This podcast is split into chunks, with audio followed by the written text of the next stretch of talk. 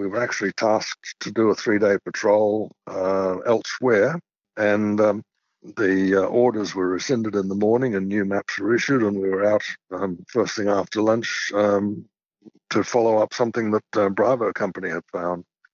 So yeah, we, we got diverted from one operation to go on another. It was no major change to us. We were expecting to go out anyway, so we had three days rations, and out we went. The 18th of August, 1966. It started much like any other day for the men of Delta Company 6 RAR in Nui Dat, South Vietnam. It was to end with one of the most important feats of arms in Australian Army history. It was to end with the Battle of Long Tan. This is the story of one of those men who fought there 54 years ago today.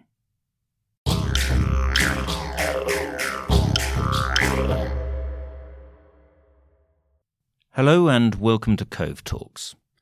I'm Greg Colton, and today we will be marking the 54th anniversary of the Battle of Long Tan and Vietnam Veterans Day with a special Cove Thoughts about the battle. The Australian force at Nui Dat had only been recently established when, in the early hours of the morning on the 17th of August, 1966, they came under mortar and recoilless rifle fire. The following morning, 105 men from Delta Company 6 RAR, accompanied by a forward observer party from 161 Battery, Royal New Zealand Artillery, were tasked to clear the firing point a relatively straightforward patrol which would take them about four kilometres outside the perimeter wire of the base at Nui Dat. During that clearance patrol, in the afternoon, 11 Platoon, under command of Lieutenant Gordon Sharp, had a fleeting contact with a small group of Viet Cong, probably five or six strong, which they pursued into the undergrowth. Unbeknownst to them, it was to lead them straight into the path of a main Viet Cong force, the 275th Viet Cong Main Force Regiment and D 445 Battalion, on its way to attack the Australians at Nui Dat. Over the next three hours, D Company 6 RAR was to fight one of the most remarkable battles in Australian military history as it held off wave after wave of enemy attack by the time they withdrew, Viet Cong casualties were estimated at 245 killed and over 200 wounded. The Australians, however, had lost 18 killed and 24 wounded, a third of their strength. Eleven of those killed were national servicemen. David Sabben was the commander of 12 Platoon D Company 6 RAR during the Battle of Long Tan and he was also a national serviceman, drafted by fate due to his birthday being drawn in the ballot, liable for two years' continuous service, followed by three years with the regular Army Reserve. After his service in Vietnam, he was demobbed and returned to his previous civilian occupation. To mark the 54th anniversary of the Battle of Long Tan, I spoke to David. His observations on training, leadership, and attention to detail are timeless. I started by asking David to reflect on the training he received prior to deploying to South Vietnam. In my opinion, training is the most significant uh, um, activity of all because it it uh, sets the level of, at which you're going to go into uh, operations and, and it sets the level of your experience. Um, the training that I uh, faced First of all, uh, to become an officer, the National Service uh, Scheme um, had a facility with uh, Scheyville 102U for selected national servicemen to become junior officers. Um, and that was really intensive uh, with a huge attention to detail. And after graduation and joining a unit, that um, held us in good stead because we were training also um, 50% of, of other national servicemen so that they weren't uh, sort of army regulars. They had done uh, basic training and they had done corps training, but they were blank sheets so far as uh, experience goes. Um, so the training uh, basically was um, uh, uh, attention to detail, yet maintaining the flexibility. The attention to detail being that our Bible uh, number two was um, Infantry Training Volume Four, of course, um, mid 60s vintage, and uh, to look at that, which is the um, the essence of hundreds of years of soldiering, uh, and dwell those lessons into your troops um, uh, in in in great detail. Um, the only thing I could give you as an example is to if, if you were to go into uh, a Google search on Vietnam soldiers and look at images, um, you could see a whole bunch of uh, training that has been forgotten. Um, in training, you would have all your buttons done up and your sleeves rolled down and your um, your no silver watches and so on. That was fine to get you there, but as soon as you got there, the average soldier tended to forget the the detail. Is it a case of once you deployed, the soldiers felt that training was behind them and they were now real soldiers in operations, and some of that didn't matter to them anymore? They were almost uh, they were too cool for school. That's about the size of it. Um, they thought, well, I'm here. I've, I've, I've, graduated. I'm the best there is. Um, uh, you know, um, I, I, can do my own thing now, and and that's so wrong. That's that's that's one of the first lessons that we had to dwell um, into our soldiers. Um, uh, keep the detail because the detail was hard won by by hundreds of soldiers before you over over lots and lots of years and, and many casualties to learn the fact that you um, you need to offer the enemy a minimum amount of uh, of opportunity to uh, to cause damage that, as you can. And those lessons were too easily lost, I found anyway, in the jet, in the Vietnam generation, um, and and they're so basic. And they're so so hard to relearn, aren't they? They're relearned through pain and blood. Well, it's the character of the NCOs and the officers, the junior officers, that makes the difference. Um, are you going to enforce these standards or not? Are you going to set them and are you going to enforce them?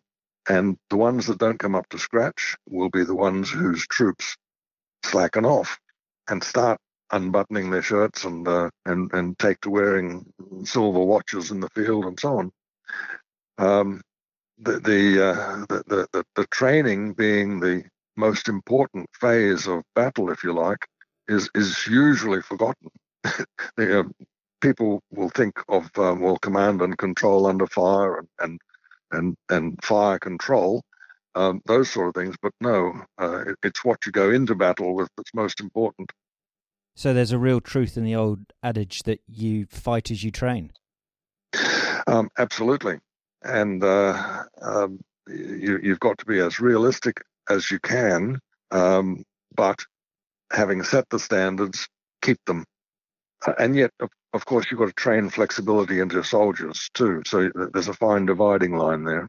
And so you um, arrived in South Vietnam. Um, and so, um, how did you adapt, and how did you um, and your platoon and your soldiers adapt to that cultural change and start soldiering in that foreign environment? Arriving in uh, in Vietnam or in, in a war zone, if you like, is almost certainly going to be a cultural uh, shock to an Australian soldier.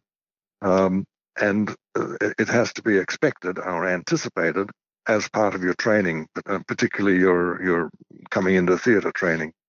And so, um, how did you adapt, and how did you um, and your platoon and your soldiers adapt to that cultural change and start soldiering in that foreign environment? Um, because you were there for some time before Long Tan, weren't you? Um, only 72 days, which comes into another um, another aspect of um, day 72 of a 360 day uh, deployment. You have a major battle. How do you cope with the rest of the time? Um, and we can talk about that later. But um, um, no, the, the, the, to answer your question, um, arriving in Vietnam and, and seeing uh, the the conditions and seeing the reaction of my soldiers to the conditions which I had experienced in foreign countries, but they hadn't. A lot of them, most of them, in fact, hadn't been out of Australia. It's really a matter of sitting them down and talking to them. Um, you know, um, the, the things that they're visibly shocked at, and, and the soldier's reaction to shock is usually uh, ribald humor. Um, but uh, uh, sitting down and explaining to them that this is this is a new natural, a new normal, um, and uh, as conversational as it, as it might be, it's not uh, it's not a military thing. It's a it's a it's a personal thing. Um, when we arrived in Vietnam and, and we were trucking to the from the airport to the camp, um, for instance, as an example, we saw um, Vietnamese male soldiers hand in hand walking down the street, and of course that grew a lot of calls from uh, from the Australian soldiers. Um, but I had to explain to them that this was their culture, this was natural to them. Don't demean their culture. Um, if men walk hand in hand down the street, in their culture, it doesn't raise an eyebrow, and we've got to accept that. So um, it was far more um, uh, akin to patrolling um, in Borneo or uh, uh, uh Malaysia than it was um, potentially some of the more population centric operations. Uh, very much, very much. We were we were specifically denied entry or access to the um, villages unless we were cordoning them for um, the the Republic soldiers um, uh, for searching. Um, so otherwise, we were out in virgin bush rather than dealing on a daily basis with civilians. So the 18th of August um, started like any other day. Absolutely, we were uh, we were actually tasked to do a three-day patrol uh, elsewhere, the company, and um, the uh, orders were rescinded in the morning, and new maps were issued, and we were out um, first thing after lunch um, to follow up something that uh, Bravo Company had found. So yeah, we, we got diverted from one operation to go on another. It was no major change to us. We were expecting to go out anyway, so we had three days rations, and out we went. And when did you realise that actually um, this was something different? um, as we were patrolling uh, towards the Long Tan rubber plantation, um, our uh, one of our leading platoons, uh, Gordon Sharp's 11 platoon, um, came to an obstacle in the form of a road, and in the in the course of uh, an obstacle crossing, um, they had a contact with um, six or seven um, uh, uh, enemy soldiers. So they fired first. They initiated the, the contact and um, followed it up. And we thought, well, this is this is standard practice. You know, um, 30 of us in as part of a company of 110 um, out on a patrol, and we've met three or four or five or six. Um, that was what we trained for. Um, so um, uh, the, the, the the day started off um, uh, with a, with a, a, relatively small contact by one of the platoons with a small number of uh, soldiers who ran away. That was all standard practice for counter-revolutionary warfare training. Um, because there were only uh, six or seven of the soldiers, and at least one of them had been very badly hit, and the other one, another one, had been lightly hit. Um, the company commander, uh, quite rightly, detached 11 platoon to go chase because um, uh, a 28 or 29 man platoon could handle, you know, four or five soldiers, uh, some of whom were wounded. So he was detached, and that was again standard practice for our counter-revolutionary warfare training. Um, in about 20 minutes, um, they ran into a much larger number of troops, and um, the volume of fire that was pointed at 11 platoon and the overshoots that were coming across our head was the first indication that we had that um, this was going to be something abnormal. So you're a you're a you're a junior officer, you're a platoon commander with your platoon. Um, probably the first major contact you've had um, since arriving in Vietnam. Never mind the never mind the major. This was the first contact for my platoon. So you've gone you've gone from that rush of adrenaline and excitement that this is it, this is for real, you're going to do your job. Yes. You start realizing something's different. Can you talk us through, as a junior commander, how your thought process went? What were you thinking about? Well, um, at, at, the first firing, the the the, uh, the first port was uh, Lucky Eleven platoon, Lucky Gordon Sharp. He's uh, he's had a contact, which is what we're here for, and it seems to be a handleable contact in a rubber plantation, which is pretty good um, on a nice, fine, bright, sunny day. Um, he's got everything going his own way. Uh, all he's got to do is um, is uh, what he's trained to do, and uh, you know he'll have a military cross by Christmas time, sort of thing. All gung ho and uh, and uh, controlled because the, their training up until that very afternoon had been on the training and the expectation had been summed up in counter-revolutionary warfare. Um, as the uh, as the minutes passed, we realised that uh, this was something much much bigger, and this is where the flexibility in the training took over. Um, we uh, we we were trained to expect the unexpected, but not to fear the unexpected because the unexpected was just part of your plan. Um, it, it, it, it happens to be under the contingencies paragraph. If, if something doesn't work out the way you think it should, then you are trained uh, uh, to explore the options and cope with them, not to go to pieces. And that's what we were doing. Uh, we were saying, well, there's more of them there. Uh, number one, uh, watch watch ourselves more because if there's more in one place, there's likely more in another. Um, watch your ammunition because in those days um, we were only given three 20 round magazines. So our frontline ammunition per soldier was 60 rounds for the for the rifles. Um, so those sort of things uh, were automatically in your head. Uh, you know, okay, um, there's something bigger out there. We've got to expect um, uh, more opposition, which is more firepower, um, slower. Uh, counter-revolutionary warfare, you, have got to act really fast in order to try to um, chase or cut off the enemy because they're in small groups, highly mobile, don't want contact, and so we've got to be aggressive um, in conventional warfare, which basically Long Tan turned out to be, um, we don't have to be so fast because we're not trying to cut them off.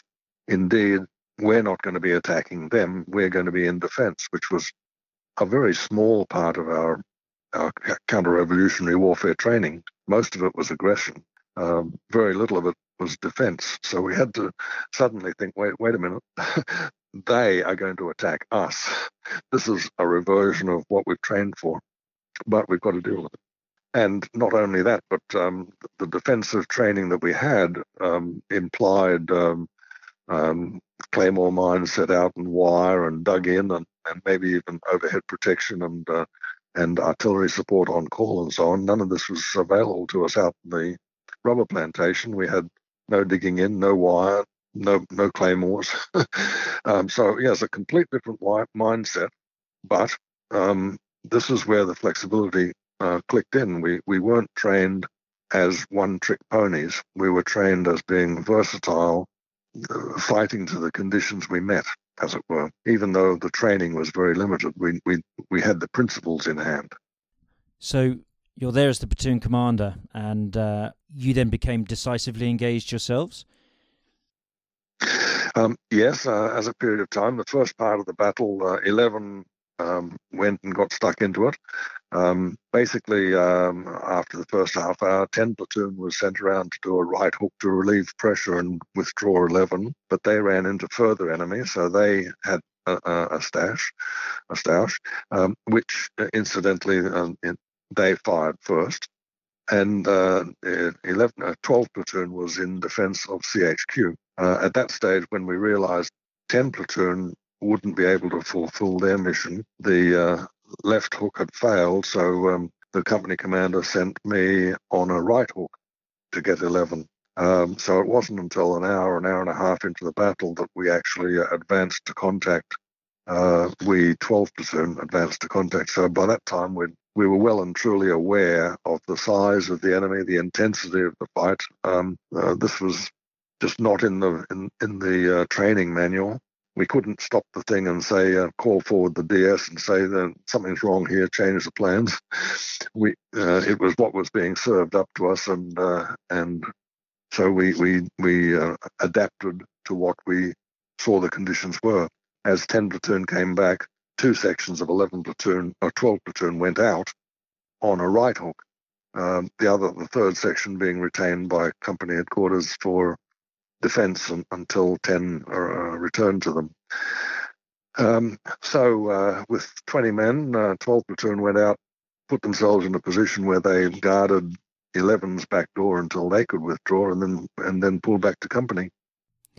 That um, that hour and a half that you were in reserve and guarding company headquarters with minimal information coming in. That must have been one of the longest hour and a halves of your life. the longest and the shortest, yes, both. Um, um, rem- remembering in those days that the platoon only had one radio, uh, the, the, diggers weren't um, available to talk to the platoon commander other than by field signals. So um, nowadays, I understand that every soldier has a radio and can talk. Um, but essentially, um, I was on. I was listening into the radio to the traffic between uh, company and uh, 10 and 11 platoons, so I knew basically what was happening. But the diggers um, didn't. So part of my task was to try to keep the the corporals informed of what was happening because otherwise they were uh, they, they, were uninformed. Uh, so passage of communication in those days was not as good as or as simple or as easy as it was uh, later when everyone had a radio and you could tell them what's happening. Yes. So would you when you, when you reflect back on on the Battle of Long Tan as a junior commander, what was your biggest single challenge? Was it situational awareness? You've mentioned command and control. Was it the fear of the unknown? What, when you reflect back, is the one thing which sort of defined for you is your biggest challenge at that battle? I think um, ensuring that the platoon came along with me as we changed um, uh, from counter-revolutionary warfare to conventional. Um, it, it, wasn't. Uh, we didn't have the the advantage of um, uh, blowing the whistle and saying, "Now listen, guys, this is you know, here's the whiteboard. This is what's happening." Um, basically, we went out there with counter-revolutionary warfare in our minds, and on the job, we had to convert that into um, no, we're not going to chase them. They're going to chase us. Um, we can't just let our machines fire, suppressing fire and waste 100 rounds of MG. We've got to wait. And, and as they come to us, we've got to select targets and individually uh, deal with that. Um, those sort of things that had been trained into them and they were they were pretty good at uh, in a theoretical um, uh, manner of looking at it. And on the job, we had to uh, change that perception in the form of my orders, um, the orders that I gave, um, uh, mostly by field signals. You know, um, dig in and, dig a shell scrape if you can, and um, conserve your ammo. Don't fire until you see a target. Um, you know, there's artillery coming. Beware. There's going to be shells passing overhead. Um, new experiences were all backing up on one another. And uh, fortunately, the, the platoon had been trained with sufficient flexibility and trust in their in their NCOs and and, and myself to accept what they could see was happening um, and react accordingly. Um, and and the same thing happened in the company. Um, uh, the same thing was happening throughout the company. No one panicked and cut and ran which was in itself a, a, a very significant uh, factor. Um, but everyone just sort of uh, gritted their teeth and said, um, know, we didn't sign on for this, but we got it. So this is what we're going to do. Um, so it, it really was low level leadership uh, in war. Absolutely, um, right down to the NCOs. The NCOs had to um, had to crawl forward and um, and deliver news to to the to the frontline troops, which was only a, a uh, two rubber trees away. So it's um, uh, it, it's the it's the ability to calm the troops and know let them know that you're in control, even though the, the, what you're in control of is is, is not controllable. Um, we are reacting real time to a changing situation, and they've got to have the confidence that we know what we're doing, which was only put into them by training back in Australia uh, and showing them that we knew what we were doing. We knew that we that uh, uh, you know what our training was would re- would give to them the skills that they would need, and yet maintain the flexibility. So if we asked them to to, to guard that arc, and the threat came from another arc, um, you know they could seamlessly change. The situational awareness, um, uh, again, the training can only do so so much. But once you've got the, the, the format in, in, in control, and once you know how to do it, then you can do anything with it. Um, the, the, the situation changed very dramatically throughout that afternoon in, in much much more than uh, just the enemy. Um, after, uh, after about an hour and a half, um, we had a, a, a, very, very violent electrical monsoon storm. And, and suddenly um, visibility was uh, half what it was before, and everyone was wet, and um, movement was difficult. Um, and everything changed. Um, we had a fight with headquarters uh, getting enough um, artillery and support, um, calling the reinforcements that, that uh, were delayed and delayed and delayed getting an ammunition resupply, all of those things at the company level were changes to norms and were resisted by the the people in charge of those norms. Um, battalion commander, the, the task force commander, the artillery commander, the APC uh, commander, although they were very willing and eager to help, um, for, uh, using the APC as an, as an, example, the task force commander wouldn't give approval for them to leave his perimeter. Um, so they were delayed. Uh, in training, although we'd never really held hands training uh, in Australia with the APCs, we knew the principles. Um, and it was never considered that, that if we didn't, if we called for them, we wouldn't get them. it was never considered that if we if we called for artillery, we wouldn't get artillery, uh, and yet that was the case. We we got uh, one battery supporting um, 11 platoon, and then we called for a second battery to support 10 platoon, and it was uh, it was denied at first. I mean, um, so these sort of things um, were wrinkles in the in the changing plan that we had to adjust to. Um, the command and control all worked at our level. Um, we had comms. Fortunately, we didn't lose comms uh, throughout the uh, throughout the whole battle, except when the radio sets were were shot out from us. Uh, but the radio sets worked very well, and we were able to control uh, from on that manner. The, uh, the, the fear of the unknown uh, had been the, fear of the unknown had been trained out of us. We we were very flexible, and we we basically treated an unknown as a new challenge. Um, and that part and parcel of our training because uh, I'd have to go back to our training and, and suggest to you that our training was such that we didn't train to a standard which was the pass mark to go to Vietnam. That is a, a Canungra standard. You know, if you pass Canungra, you're good enough to go to Vietnam. We didn't treat that. We trained to be the best you can be, which means that whenever the battalion commanders, um, ROs, say that this, you know, at the end of this week, you, you need to be at this level. You can do X miles in Y hours under Z control load. And we we pushed that. Uh, we, we, if we achieved that on the second day, we'd up it on the third day and up it on the fourth day and so on. And we we per, perpetually said we will train to be the best you can be. The relentless pursuit of professional excellence. That is correct. and including the perseverance that that requires. The attitude that um, there's always something more in you. Um, you're not dead until you're dead was our was our catch cry. You're not dead until you're dead. If something unexpected happens, you've got the capacity to deal with it. Deal with it. Um, and and in fact, that came out in spades because every time we did something at Long Tan, the enemy countered it. Um, mostly unknowingly, but but the fact was that it was countered, and we had to come back and think, well, wait a minute, there's something else we can do, and we'll do it.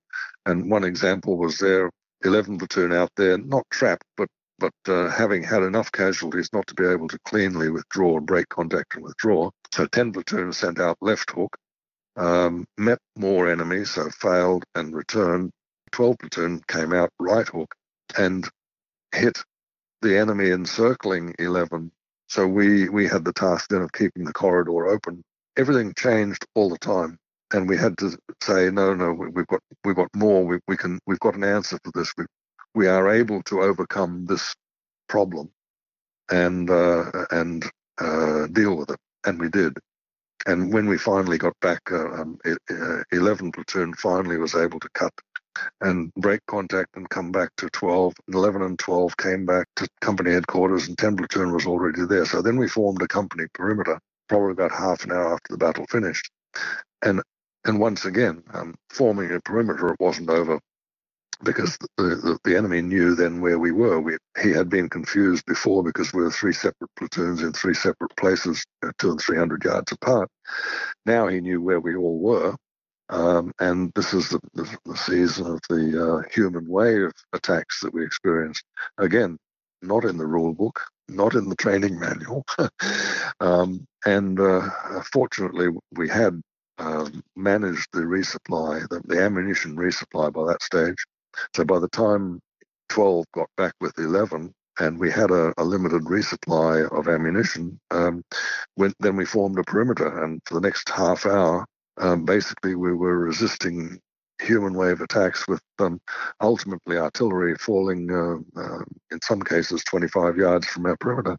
This was 105 um, artillery. We had 105, 155s in support, but they were in they were firing in depth.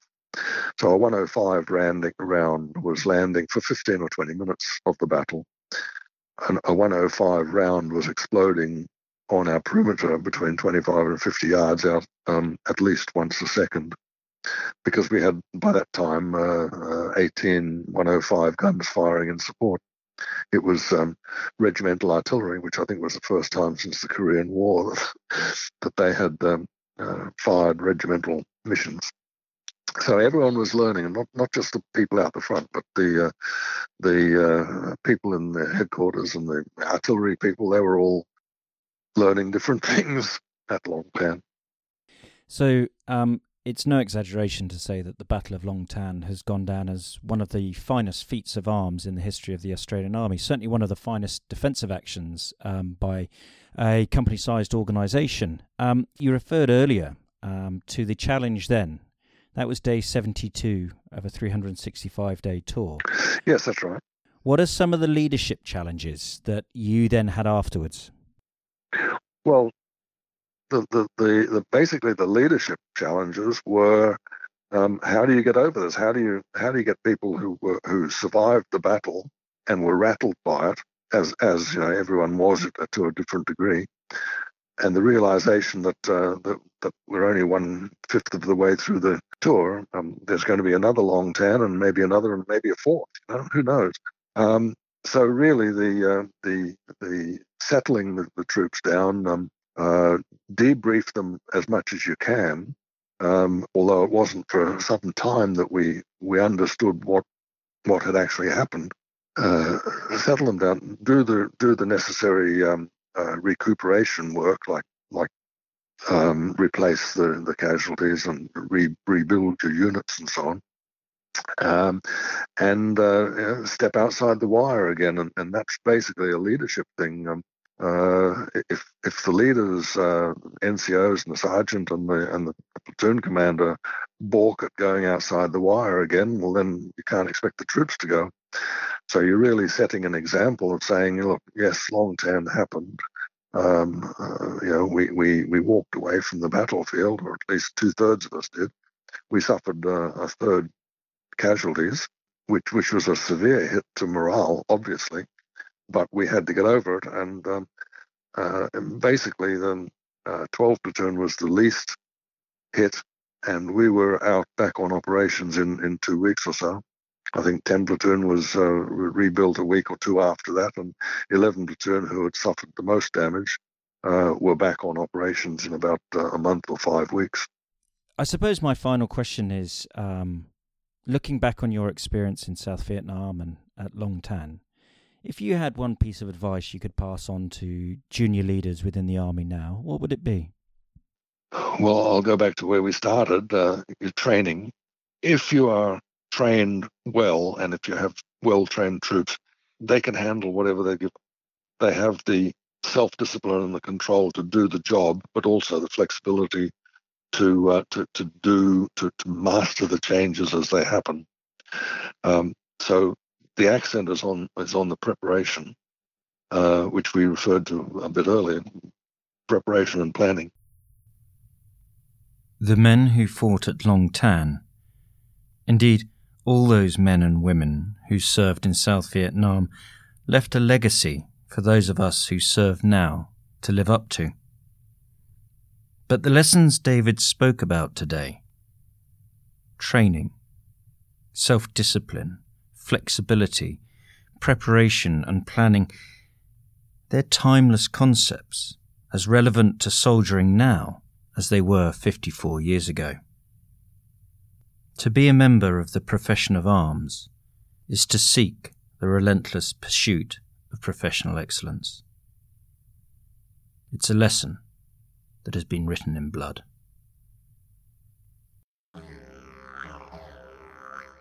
Cove Thoughts is produced by the team at The Cove, part of the Australian Army's Professional Military Education Network. For more information, visit www.cove.army.gov.au. The views expressed in this podcast are those of the contributors and do not necessarily reflect the position of the Australian Army, the Department of Defence, or the Australian Government.